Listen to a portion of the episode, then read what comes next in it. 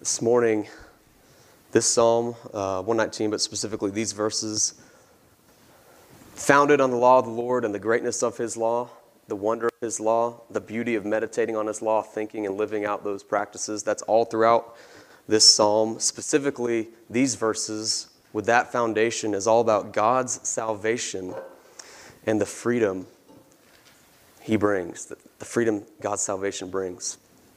So, when we talk about God's salvation, or just salvation, biblically it's spoken of in two ways. The way that we, as believers, often speak about it, hear about it, for good reason, is ultimate salvation. That is a change in our nature or a change in our status before God, brought through and only through Christ. Brought through Christ. So, ultimate salvation, being once an enemy being made a friend of God. Brought from darkness to light, from death to life, from being dominated by the ways and tactics of Satan to now being a child of God and a friend of God. Colossians 2 20, sorry, 1 21 through 24 says this, speaking of the church and their former status, and you who were once alienated and hostile in mind, doing evil deeds, he has now reconciled in his body of flesh by his death in order to present you holy and blameless and above reproach before him, if indeed you continue in the faith, stable and steadfast, not shifting from the hope of the gospel that you heard, which has been proclaimed in all creation under heaven, and of which I, Paul, became a minister. Verse 21 again, you who were once alienated and hostile in mind, doing evil deeds, he has now reconciled. That's salvation, the gospel. Romans 1:16. This psalm and oftentimes throughout scripture, and I would argue that's what we're seeing here, is not simply the salvation of enemy to friend, but actually the periodic, practical, perhaps we could say day to day or moment by moment or periodic rescue that God provides for his people. So, the periodic rescue that God does and will provide for his people, um, rescuing them from various things, but some of which are the world, power of the flesh, and the devil. Um, those realities which are set up against God's people.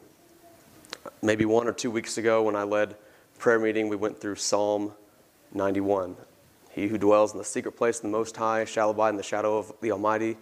I will say of the Lord, He is my refuge and my fortress, my God, in whom I will trust. Surely He will deliver you from the snare of the fowler. Deliver so often throughout Scripture. Deliver me, deliver me, deliver me, deliver me. That's the practical, periodic rescue that God provides and that He grants His people. One word, and there are many, but at least one word, if you look at all of the Bible, any of the Bible, that always describes God's people. One, one of God's people, multiple of God's people, is trouble. We, they, are always in some sort of trouble, right? Uh, because we don't live in a neutral world. We live in God's world, but if you're not under God's authority, you are dominated by the forces of the world. And years ago, being taught by Pastor Craig from Ephesians, we know that there are there's not just the physical, but we are constantly in battle with spiritual forces, rulers, principalities. Um, that's what we have to guard ourselves against. That's what the psalm is about, though, that practical periodic rescue. So, this psalm, founded on God's law, Psalm 1, 119. It's as if Psalm 19 had years and years and years and years to grow up, and it became Psalm 119. Psalm 19 is unbelievable to me. Psalm 119 is un unbelievable to me, or un un un. God's law. Salvation is founded upon God's law, that periodic salvation. Why? Because God's law promises that. Without God's law, without his promises, a servant, whoever, could have no hope. Deliver me. Based on what? If it's not God's law, then it's just wishful thinking. It's exactly what our culture does. And so God's salvation works in tandem in this psalm with something I believe we sang about this morning, and that is obedience. And much of that, which I'm going to look at this morning, is the obedience factor of the psalmist. So we have to get those in order, though God's law, salvation, and obedience. So the obedience is based on God's rescue. And when I say based on God's salvation or based on God's rescue, what I mean is God's salvation is his previous rescue and the life of his servant, but also the firm promise of future rescue. There's previous rescue in which someone who serves Christ or in the Old Testament served Yahweh, looking toward the future coming Savior. There was always something to go back to if they knew God. There was always something, you did this for me, therefore I will put my hope in you. Moses, dealing with the troubled, struggling, impatient, often disobedient Israelites, he had the previous knowledge that God brought them out of the land of Egypt as they were wandering. He had the future knowledge of, I will deliver you into the promised land. But in between there, my goodness, uh, that had to have been unbelievably difficult. Previous rescue and the firm promise of future rescue frees God's servants or us to live in freedom.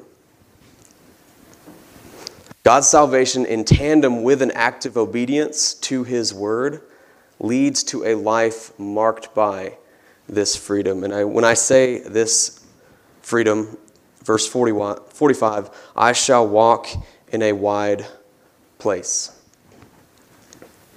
I shall walk in a wide place. Some versions may say, I shall walk in freedom, for I have sought your precepts. So there are four marks that I wanted to key in on this morning regarding the psalmist's life, thinking about this moment by moment rescue that God gives us. And these four characteristics or four realities, I believe, should be um, marked in the life of a Christian. Perhaps not one to one, but the general principle of these marks should just be an obedient servant of God, of Christ.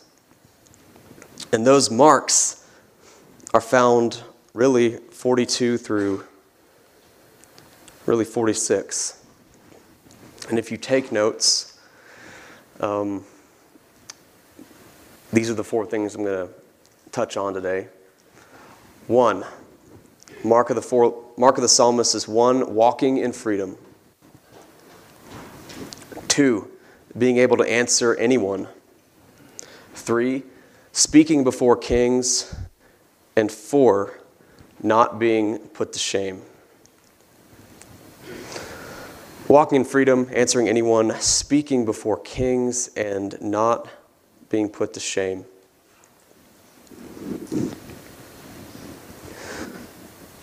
So, walking in freedom. Well, freedom, freedom of what? Freedom toward what? Well, the freedom of knowing what I mentioned earlier that regardless of how a circumstance looks, how a situation looks, that God will come through for his people some way, somehow. God will come through some way, somehow, which leads to the freedom to be confident in obedience. Right? Because we have that undergirding faith that God can, will, and does come through for his people. One very important thing to note about the reality of God's faithfulness, looked at in verse 41, steadfast love, your faithful love, it always delivers, is God defines, not us, God defines, not us, what is coming through. God defines what is this periodic and practical deliverance that he provides for his people. If I defined how God works out my life for his glory, and he delivers me, somehow I would be a CEO. Somehow every last person who's ever been my enemy, I would have zinged them with a great comeback. Um, and just any look at any biblical history will show you, well, actually, it's a war, uh, but a lot of the battles, L's. Right? I mean, Joseph, a lot of L's before that ninth inning, like grand slam. Walking in freedom, therefore, isn't what I just mentioned. That's a worldly, antichrist way of thinking uh, that just caters to our base sinful desires. The freedom is the freedom of obedience, or perhaps, even in some circumstances, obedience is the freedom. Obedience is freedom. Think about your life as a Christian. When are you, practically speaking, least free? Well, when a, when a pattern of sin has been gaining ground on you, right? It, could, doesn't matter what's happened at work or school and relationships, like all those things will just essentially be mocking you as you slowly wander away and fall away a bit from the Lord until He disciplines you. You repent and are restored to a closer fellowship with Him. Obedience, which we can see in the psalm writer's life here, is the freedom. And I say again, think about your own life as a Christian, right? You have no money, perhaps. You feel like you have no say in life. Job's horrible, or your family relations aren't going great. And yet, those are real and should be taken into account and prayed over, all those things. But, man, if you are in a tight, growing, relationship with the faithful, big, and sovereign God, somehow, if you take an inventory of your life, if you've been a Christian for a while, I bet you can look back and say, actually, yeah, I, there was a period where I was a lot more joyful in the Lord here when I was nobody than here where things seemed to be going well, but actually there was some sin I wasn't addressing. Right? That's that's not freedom. That's horrible. um, right? If you had to choose between the two, my goodness, take this every single time. Obedience plus nothing is everything.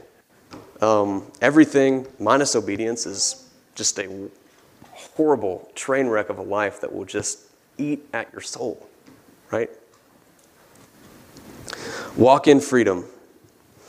Think about it this way Galatians 5, we know the works of the flesh, we know the opposite, walking in the Spirit, walking, walk, an active word, right? So, a little tangent, but waiting on the Lord in Scripture is never passive. And even when it is passive, oh, it just so happens to be fervent prayer, which is actually active. So, waiting on the Lord is actually active. Walk in the power of Spirit. You will not gratify the desires of the flesh. Later on, the fruit of the Spirit is love, joy, peace, patience, kindness, faithfulness, goodness, self control love, joy, peace, patience, kindness. In other words, the fruit of the Spirit will lead to a life that is marked by wonderful joy with God. And walking in the Spirit, it's God's power, but it is obedience. So, what should freedom in Christ truly be like, feel like, and thus look like in a lifestyle? Galatians 5, I think it's 23, perhaps the best description we can think of. The fruit of the Spirit is. Works of the flesh are horrific. It's a long list. Walk in freedom. That characterized characterizes the psalmist. And it is predicated upon love for the law and thus a knowledge based on the law that God comes through, and therefore God comes through, I can obey. Because I know the end of the story. As Christians, we definitely know the end of the story. So can't we obey? I mean, my goodness, in what other circumstance do you actually know how things are going to end? we actually know the end of the story, which has always baffled me and it's been amazing. We know how things are going to end us in glory with Christ, no more mourning or pain, worshiping at his throne. All of the former shame and sin, things that once dominated, no longer will. We know about that victory, and yet it is so far out of our consciences. Think about that. Walking in freedom. Two, two, three, and four, and one, they all go together. Right? These are not isolated realities. Answering anyone. And that is found 42. And then I shall have an answer for him who taunts me. And him who taunts me would be an actual, real life enemy of the psalmist. Um, we do not battle people, our battle is spiritual, but those absolutely manifest themselves in space time reality, right? Um, people sin in real space and time because of the dark forces that dominate them, because they don't know God, right? So, very often, think about the Psalms, think about just Old Testament history specifically, even the life of Paul, um, or really anyone who served God ever. There was always an actual, real group of people or person that was plaguing them beyond belief constantly. So, this psalmist isn't just talking about someone up here. Like, this is someone who's probably making his life a living hell. Yet, somehow, I shall have an answer for him who taunts me because, or for, I trust in your word. Have an answer for anyone? Well, probably in two ways. One way would be when necessary, if necessary in life, prayerfully, we can have a verbal, gracious, but verbal answer about the hope that we have, why we have that hope, who is Christ, and why the troubles of life, pangs, horrific circumstances do not destroy us. So, verbally, legitimately, right? We answer with grace, but we do answer with truth. There's also non verbally, though, and that is the answering anyone through a life of integrity. The name of this game, Answering Anyone, is integrity. Integrity, your yes means yes, your no means no. You say you're about this thing, and your life actually manifests itself in that way. In other words, in a practical sense, there is a blameless factor um, to someone who's walking in the power of the Spirit, walking in freedom, and thus is able to answer in lifestyle um, anyone who is throwing lies or the darts of lies or whatever at that person. So, Second Thessalonians, Paul's life, an amazing example of this, and I wanted to turn there. You're welcome to turn there. You're welcome not to turn there.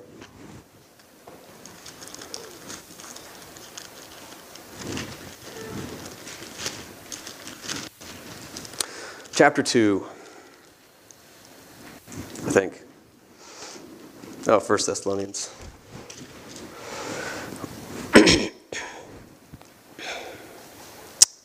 I might just read a lot of verses here. Starting with verse 1 Paul's ministry to them. For you yourselves know, brothers, that our coming to you was not in vain. But though we had already suffered and been, been shamefully treated at Philippi, as you know, we had boldness in our God to declare to you the gospel of God in the midst of much conflict that was probably, meaning absolutely verbal. For our appeal does not spring from error or impurity or any attempt to deceive, but just as we have been approved by God to be entrusted with the gospel, so we speak not to please man, but to please God who tests our hearts. For we never came with words of flattery, as you know, nor with a pretext for greed.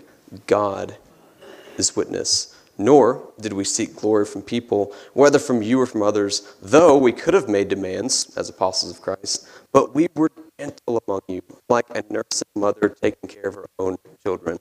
So, being affectionately desirous of you, we were ready to share with you not only the gospel of God, but our own selves, because you had become very dear to us. It goes on, for you remember, brothers, our labor and toil. We worked night and day that we might not be a burden to any of you while we proclaimed to you the gospel of God.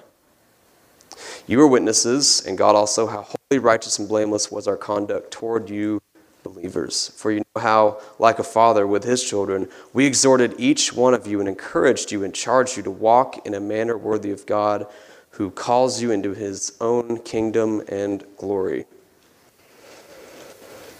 Verse 10 You are witnesses, and God also, how holy and righteous and blameless was our conduct toward you believers. And littered all throughout this passage is also, and I didn't necessarily plan this, but God is a better planner than I. We spoke, we spoke, we spoke, we declared, and we lived. In a sense, verbal and nonverbal. Paul's integrity and those who worked alongside him was undeniable. And so, any pangs, any darts, any slander that came his way, ultimately he had a defense, whether it was accepted by the world or not, right? But the truth is the truth, and the truth does win. Being able to answer anyone, such as Paul, with the way that he lived his life in the power of Christ, blameless. Isn't that um, just amazing? Think about this. In a world, in a culture where I would say the least thing that is in existence is integrity. Think about having a life, and it is actually the way you live, where you cannot be pinned to the wall. Truly pinned to the wall. You might be lied about, and, you know, like Joseph, you may take an L, like I said, but none of it's true. That's almost unfathomable in our day every other public servant ever. Like every other week, there's a new scandal. It's like, well, I was in office for two weeks. So, I mean, I hit my quota before I had this, whatever it was. Being able to answer people, not for your own sake, but for God's. One other example that comes to mind is Daniel. Daniel uh, who often was in a very high position, yet seemingly at the same time in hot water. In his tenure under the kingship, I think it was Belshazzar, if I'm saying that wrong, my apologies. King's servants, they don't like Daniel, they want him out. So they plot, they plan, and it says in the book of Daniel that they couldn't find anything against him. But they knew one way they could get to him. And that is written in Daniel. We know that he always follows, I'm paraphrasing, the law of his God. so what did they do? Well, they wait till the king or have the king set up a scenario where essentially he has to be worshiped. Right? And they know, oh, that's the one thing that Daniel won't do. So let's wait and let's catch Daniel in the act. Daniel's caught in the act of, well, doing right before the Lord. But I find the statement essentially, or the idea that the only thing they could go to to try to mess with Daniel, that guy, is I guess we got to just, we got to get him following God's law. That's how we're going to get him. Like, that's the only thing they had. And if you read scripture, you know that those will always, 100% of the time, blow up in the face of God's enemies, whether now or eternally. But, man, by the grace of God, may that be true of our congregation. If we are condemned, if we're lied about, slandered, whatever, may it be for that reason alone that nothing truly evil can be spoken of about us. I'm not preaching or teaching Christian perfectionism because there's indwelling sin in the life of believers. And in pretty much every book, the New Testament, there's a command to believers, which tell you believers sin, and so they're not perfect. It's a tough one for the Christian perfectionist crowd. There can be a practical obedience that looks like Christ. And if we don't hold to that, we're lawless. And lawless isn't good. It's antinomianism. And I would say that that plagues the, the church a lot these days. Just preach about obedience or teach about obedience. You'll be a legalist in two seconds. The only thing we need to get right on that, though, is the horse, then the cart. Christ, thus obedience. Not obedience, thus Christ. Right? For the second one, obedience, thus Christ, that is straight from hell. And that is false teaching. But Christ, therefore, obedience and the power of Christ is not false teaching. That is just, oh, read the Bible teaching. Answer anyone. Wow, what would that be like? Satan is the accuser. So it's not a matter of if a servant of God will be accused or slandered or persecuted, but when, how, and in what flavor. That's it. Three, very much like two. The psalmist, a mark of his life, was speaking before kings.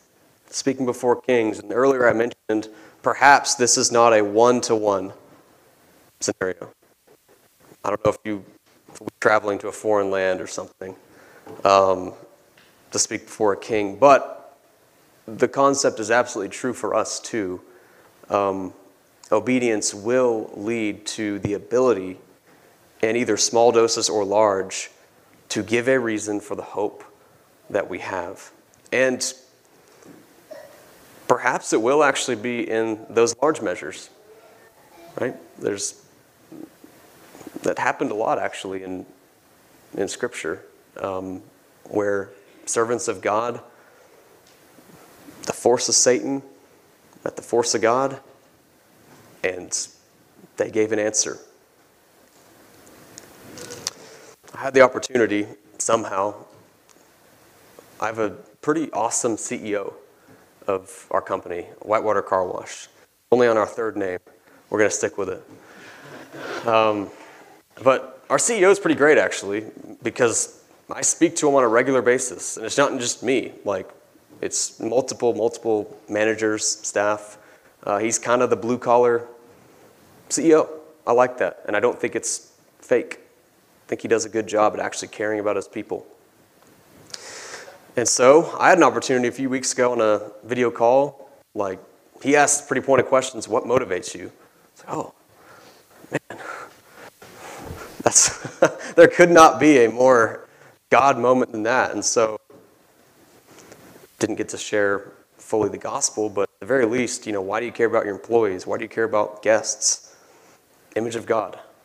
Image of God. There's no choice there's no choice but to give 110 every single second where you're on a job, whether it's car wash, whether it's whatever, because you are in the presence of image bearers who, though sinful, are made in the image of God and are worthy of dignity and respect because God says so.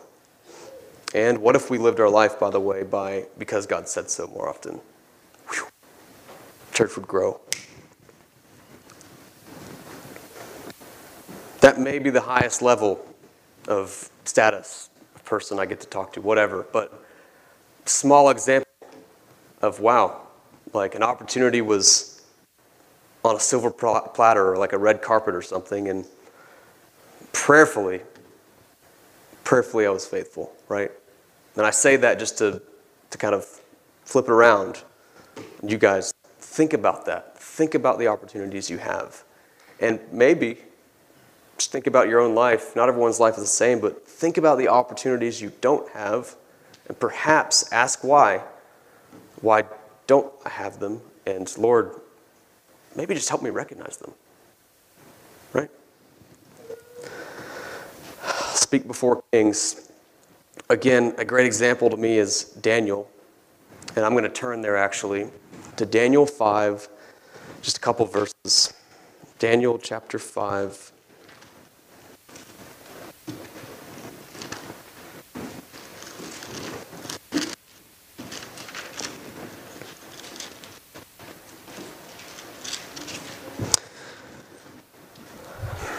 And these will be verses 16 and 17. This is King Belshazzar. Rolls off the tongue. Speaking to Daniel, needing some help on a dream. So he says, the king, to Daniel, But I have heard that you give interpretations and solve problems. Now, if you can read the writing and make known to me its interpretation, you shall be clothed with purple and have a chain of gold round your neck, and shall be the third ruler in the kingdom. Then Daniel answered and said before the king, Let your gifts be for yourself, and give your rewards to another. Nevertheless, I will read the writing to the king and make known to him the interpretation. So, literally, Daniel speaking before a king.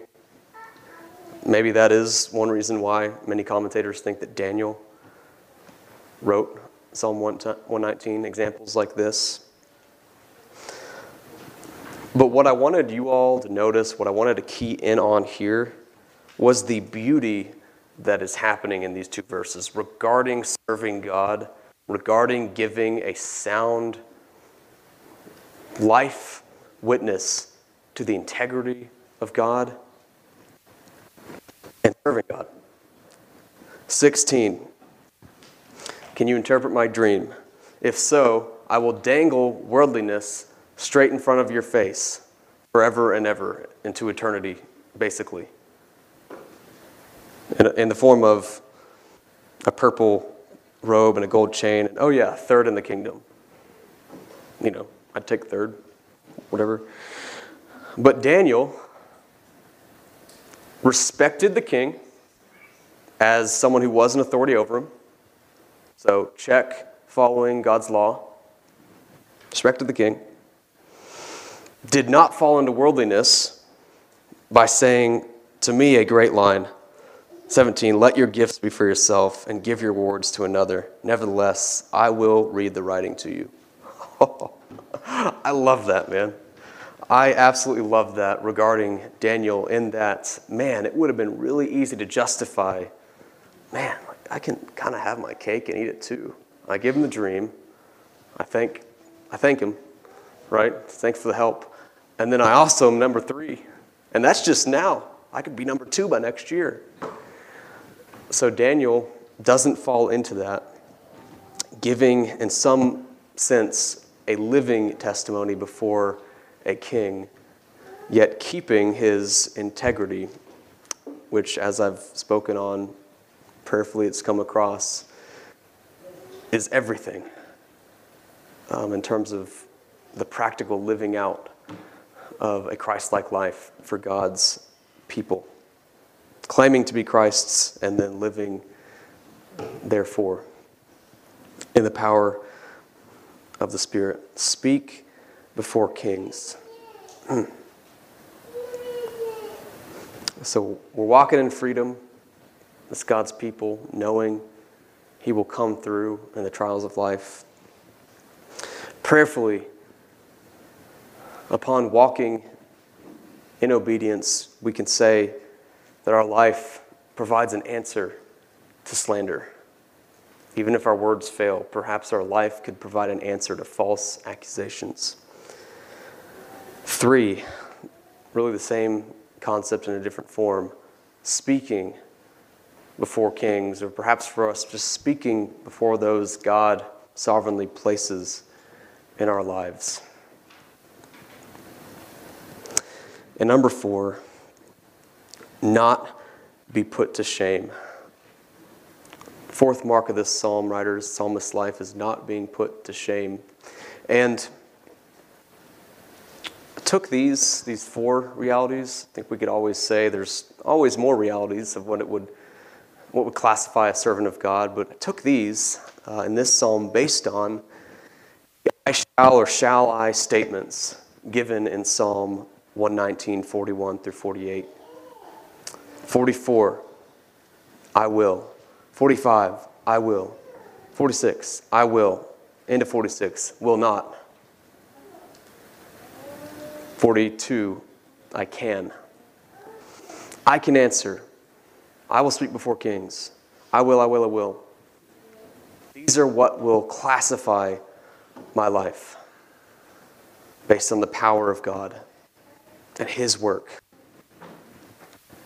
founded on His law, working itself out through His periodic salvation, It's showing itself in obedience. Not being put to shame. What would being put to shame mean if we were to try to define it? I hope this is closely in line with Scripture. I think it is. Put to shame here would you could maybe say it this way it's you're left hanging by God. Being put to shame would be wow, he didn't come through for me. Wow, the mockers, the scoffers, those who disobey, God, they, they were right. Like, I'm just, I'm hung out to dry here. Biblically, so actually, that is impossible because God is faithful. He does come through. And the only question is how he chooses. Not being put to shame, I'll reference Joseph again, who I think would be a great example of that roller coaster. Uh, but ultimately holding to the promises of God. And we won't go into it, but man, his answers, once he reconciles with, to his brothers for why all this happened, whew, took a very high view of God and his plan, which is a correct view of God and his plan. But man, could we say that?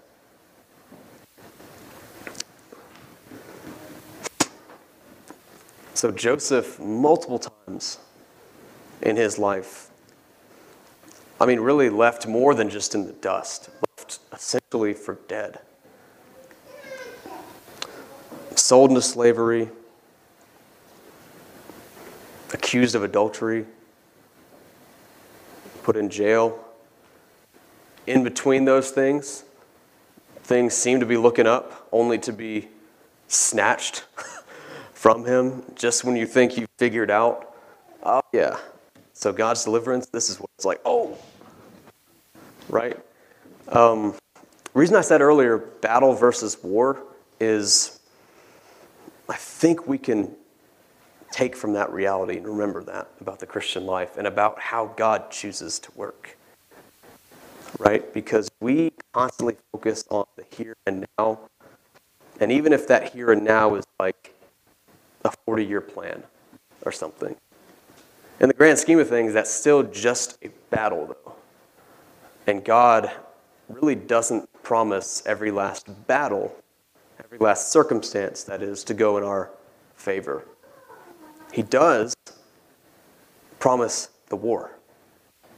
That is, He promises what His ultimate plan is for His people. And one way that that makes itself known is Romans 8:28. All things are working for the good of those who know Christ. For our good. How does that good show itself? Could be like Joseph's life. Like I said, we don't define what is the deliverance. God does. Right? It's war, not battles. It's long term, not short term. It's eternal, not temporal, if I pronounce that correctly. Not being put to shame. So, no servant of God will ever be put to shame ultimately. But there is a reason for that. And that is because one took that humiliation and shame. Why could Daniel? Why could Joseph? Why could Moses? Why could Noah? Whoever Why could they trust in the promises of the Lord? Because God provided for them in Christ. The book of Hebrews says Christ despised the shame. Essentially, Christ knew the greater reward that was waiting for him upon his death, burial, resurrection, ascension, and one day future glory with the people of God.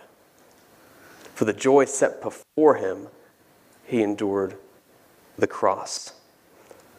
Christ endured shame that was undue to him for God's plan. Christ was mocked, though he deserved no mocking.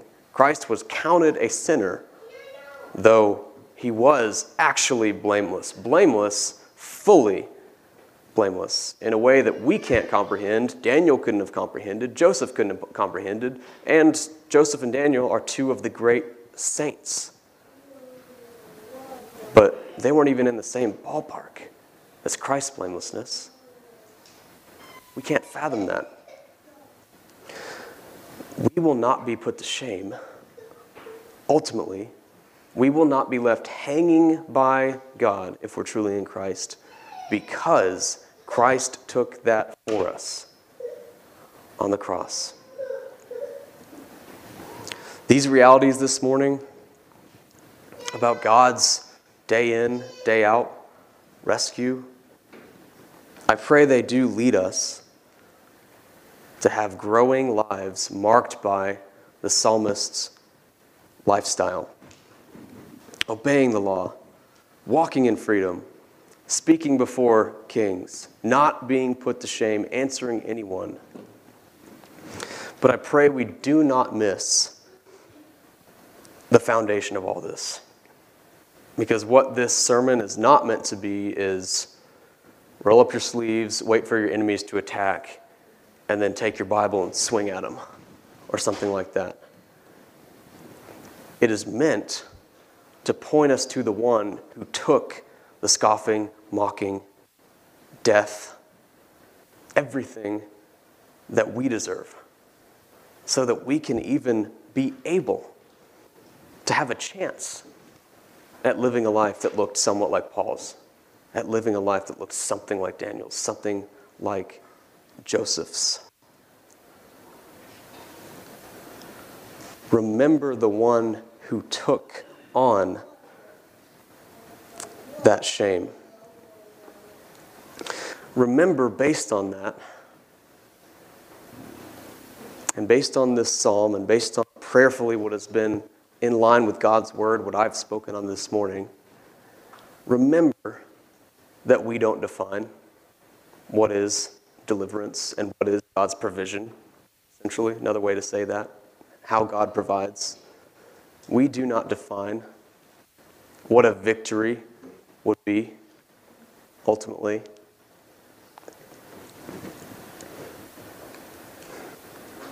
God defines all those things. Remember that God defines all those things. Remember that though you may lose battles, God's in charge of the war. Though you may lose battles, God's in charge of those things happening because they serve His greater purpose of winning the war that is bringing him glory. As OCL prayed earlier, Father, there are a number of things we do not understand about you. And 41 in its fullness is one of those things. May your unfailing love come to me, Lord, your salvation according to your promise. I know this is true. I know you're going to come through.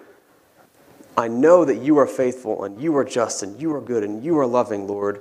And I know that in of myself I am not those things. And I know that though this thing may hurt, that thing may hurt, ultimately you are the one moving history toward your purposes. I'll share one more thing, uh, maybe to put it into a bit of a practical scenario. Last couple months, for myself. Some really stressful days, some great days in there, but some really stressful days. So, had a troubled employee, uh, an employee that simply was not going to work out. And we had to let her go. And it was a big scene. And upon that big scene, um, I was accused in multiple, multiple ways of saying it, impressive ways of saying it, of racism. Pangs hitting me. Accused of other things than that, too. Uh, all on a public message for the company to see.